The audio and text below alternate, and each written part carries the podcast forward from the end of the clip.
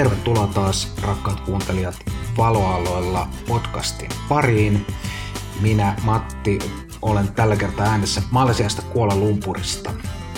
Ja Peter on tuttuun tapaa Helsingissä. Moi vaan. Tänään me puhutaan vähän peilittömistä kameroista, mutta lähinnä siitä näkökulmasta, kuinka niiden kommentoinnissa mennään ihan tunnepohjalla ja kuinka yllättävän paljon se nostattaa tunteita pintaan. Ja sitten meillä on lopuksi vielä tosi mielenkiintoinen haastattelu Hongkongista. Puhutaan vähän muun muassa Kinin tekemisestä ja vähän valokuvaamisestakin siinä haastattelussa.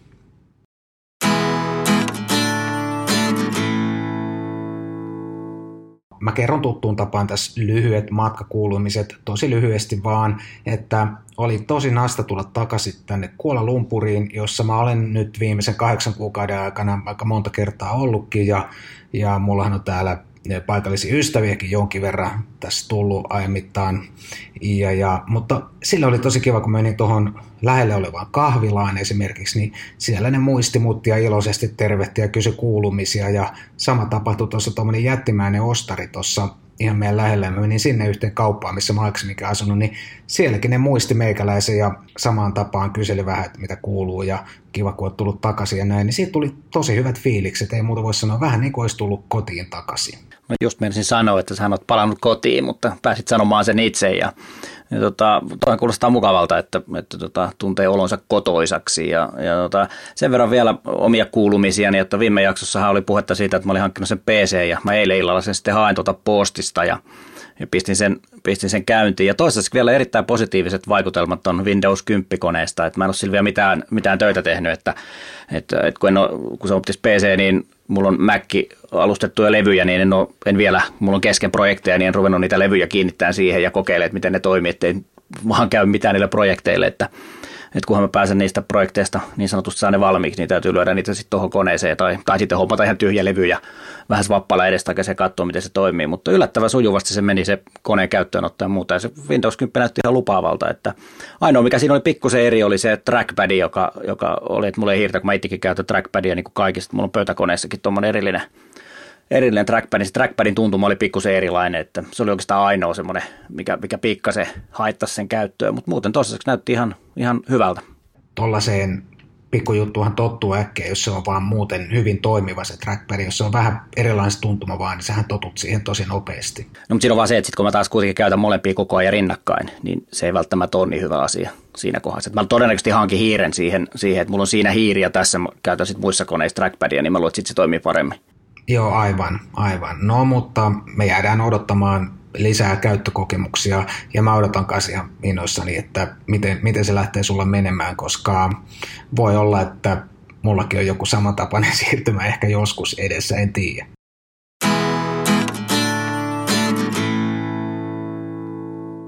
No meikäläinenhän kirjoittelee myös tuonne valovuoto.fi-nimiselle sivustolle välillä aina kaiken näköistä ja on ollut mukana siinä sitä perustamassa ja niin edelleen. Ja toi Anssi, Anssi Lepikko valo, kirjoitti valovuotoa hauskan, hauskan jutun omista kokemuksistaan peilittömällä kameralla kuvaamisesta, kun Anssilla on aikaisemmin ollut tämmöinen perinteinen kamera ja sitten tuolla muutamissa keskusteluryhmissä se herätti aika tunteisiin menevää kommentointia ja, ja ja tästä, tästä kysyisin, säkin Peter luit niitä kommentteja, että sanopas nyt, mitä, mitä sulla tuli mieleen niistä, niistä kommentoinneista?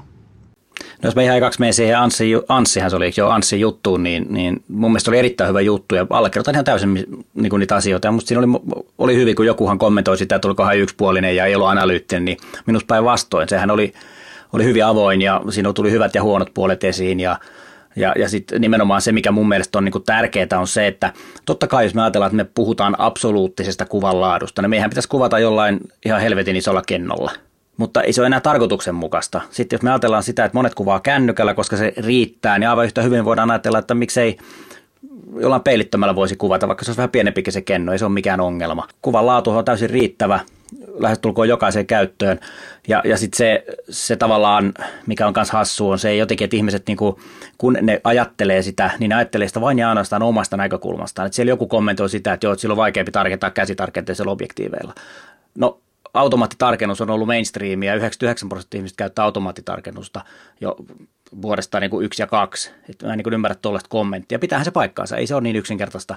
Niin kuin hyvin tiedät, sullahan on ollut käsitarkenteinen siinä Sonissa, mikä sulla oli, oli aikaisemmin käytössä, niin, niin tiedät hyvinkin, että se on haastavaa, mutta ei, eihän se ole minusta semmoinen asia, joka, niin kuin, onko sillä jotain väliä, kun ei suurin osa ei kuitenkaan käytä sitä.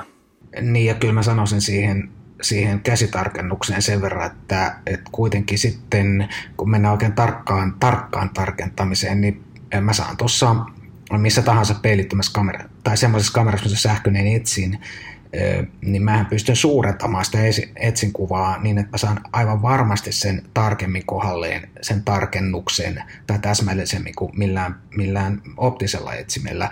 Mutta ennen kuin me jatketaan enempää, niin mä muistutan tässä, että minä ja Peter molemmat, me, meillähän on yhteistyökuvioita kameravalmistajien kanssa. Mulla on Canonin ja Peterillä Olympuksen kanssa ja mä tiedän, että tähän on helppo tarttua, mutta me ollaan kummatkin siirrytty ihan omilla rahoilla jo vuosikausia sitten käyttämään näitä pelittömiä vehkeitä, että, että sillä meidän, meidän yhteistyökuvioilla ei ole mitään merkitystä siihen, mitä me nyt puhutaan, ja kukaan ei maksa meille siitä, eh, mitä me, että me puhutaan se, mitä me puhutaan täällä se on just näin, että, että se mennyt nimenomaan toisinpäin, että olemme ensin kuvanneet peilittömillä, sen jälkeen peilittömien valmistajat ovat kiinnostuneet meistä, että se on mennyt niin päin, että se on hyvä, hyvä huomio tässä, tässä kohdassa laittaa. Ja sitten siellä oli muuta, oli sit, se mikä oli minusta kiinnostavaa, olen aikaisemmin kuullut, että joku väitti, että se on, silmät rasittuu enemmän kuin katsoo sitä näyttöä ja, ja tota, mä en sitä itse allekirjoita, että se on tietysti henkilökohtaisesti, että emme kenenkään toisen silmien rasittamisesta sanoa yhtään mitään, mutta se on ensimmäinen kerta, kun mä sellaista kuulen ja on se varmaan mahdollista, mutta en mä ainakaan huomannut sellaista ollenkaan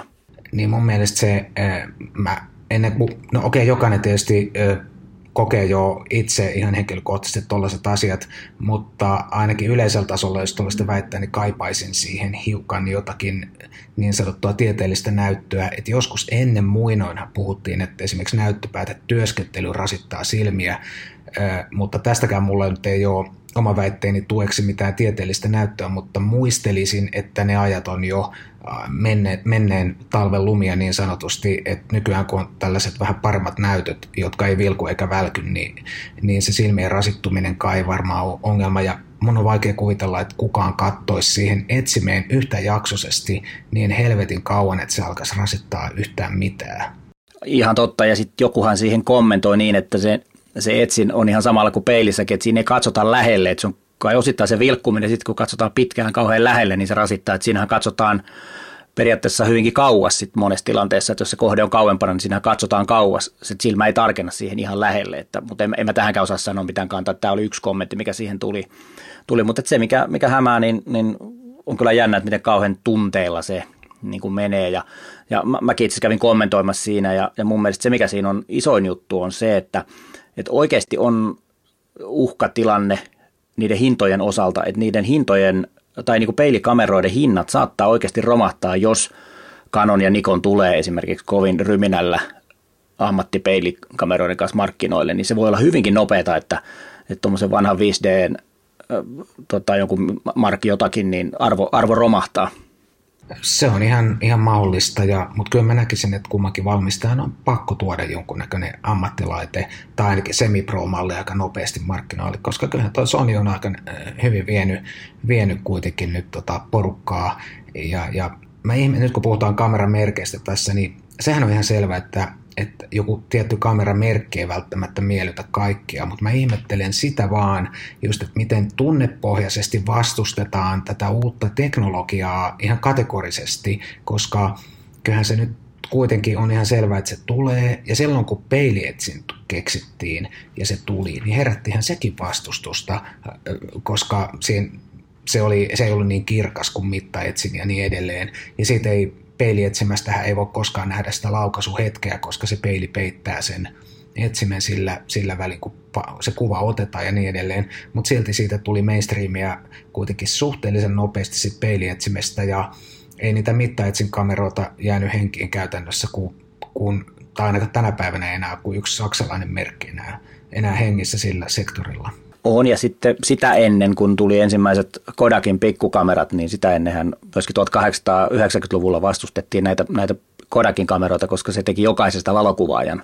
Sitten on ihan hupaisa Alfred Stieglitzin kirjoittama tarina vuodelta 18 97 muistaakseni ja, ja siellä on tosiaan kuinka niin sanotut kolmijalkamiehet vastusti näitä kameroita, että se ei ole oikea valokuvaamista ja mun se on niin hupaisaa, kun se keskustelu oli, siinä olisi voinut suoraan vaihtaa ne muutamat sanat sieltä, niin se olisi ollut ihan tätä päivää se keskustelu, että, että se on vähän näin, että koirat haukkuu ja karavanit kulkee, että, että turha se on kiukutella. Joo, ja sitten esimerkiksi silloin, kun automaattitarkennus teki tuloaan, niin minäkin silloin alussa ajattelin, että ei siitä, ei siitä mihinkään ole, mutta toisinpa kävi. Ja silloin kun digitaalikamerat teki tuloaan, niin minä ja moni muu sanoi, että ei niistä ole mihinkään, mutta toisin siinäkin kävi, että kyllä se, yleensä ne uudet jutut on ihan hyviä. Ja esimerkiksi nyt, jos näistä peilittämistä kameroista puhutaan, niin mun mielestä se on ollut aika valmista se teknologia jo muutaman vuoden, mutta nyt viimeistään vuonna 2018, niin se on aika valmista se, se teknologia, että nyt jo ja koko ajan tulee uutta ja kehittyy, että ihan, ihan turha siinä on sätkiä. Se on muutos, joka tulee, sille, sille ei voi mitään.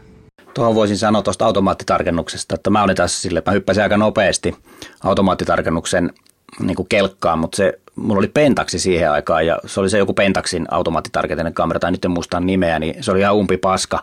Niin mä menin hyppäsin aika nopeasti takaisin sit käsitarkenteeseen, kunnes sitten sit jossain vaiheessa siirryn, siirryn Canonin tota, filmijärkkäreihin, EOSeihin, niin, niin tota, mutta et silloin mulla tässä meni niin, että sitten taas digiin, digiin suhteellisen nopeasti kanssa siirryin, mutta, mutta et sehän toimi hyvin, että sehän lähti, lähti heti liikkeelle. Et mä, en, mä en ole kauhean skeptinen, mutta välillä vähän turhankin optimistinen näiden teknologian suhteen, että mä taas, taas siinä suhteessa ehkä vähän, vähän turhankin, turhankin innokas kokeilemaan.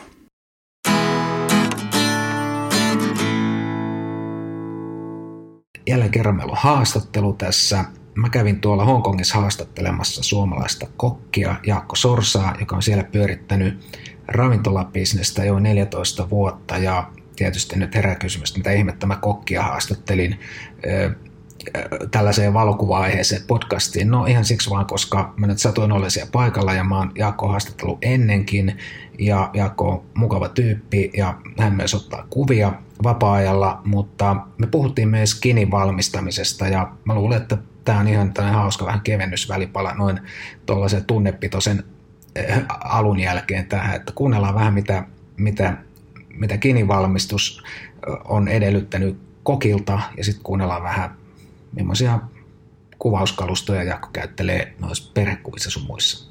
No moi Jaakko, hauska, että on saatu sut mukaan tähän meidän podcastiin ja mä aloitan heti kysymällä juomisesta, koska sä oot ollut mukana jossain uudessa juomaprojektissa. Kerro nyt vähän, mikä se on ja mistä on kyse. No terve, hauska olla mukana. Ja meidän tämä uusi Gini-projekti alkoi puolitoista vuotta sitten. Suomessa otettiin yhteyttä, että jos haluan tehdä oman Ginin, niin siihen voi tietysti vastata ainoastaan kyllä, että se on todella hieno idea. Ja niin kun lähdettiin ihan tota, suunnittelemaan, ei ollut kiinniä varsinaista nimeäkään vielä ja mietittiin, että mitä sinne voisi laittaa, että tehdään niin kuin oikein niin kuin suomalainen gini. Niin siitä sitten niin kuin erilaisten pohdintojen ja testailujen jälkeen niin muotoutui tällainen metsägini, jonka nimi on Arctic Blue Gin. Ja tämä blue viittaa mustikoihin. Eli siellä on kaikkia, mitä löytyy metsästä, niin siellä on katajaa ja kuusta ja mustikoita ja sitten erilaisia mausteita. Ja sehän oli sitten tietysti kiva olla mukana sellaisissa projekteissa, jotka menee nappiin. Ja juuri pari viikkoa sitten niin tämä Gini valittiin maailman parhaaksi Giniksi. Ja pisteitä sai tuplakultaa 95,8. Tuohon kuulostaa hienolta, onneksi olkoon vaan äh, saavutuksista heti kättelyssä.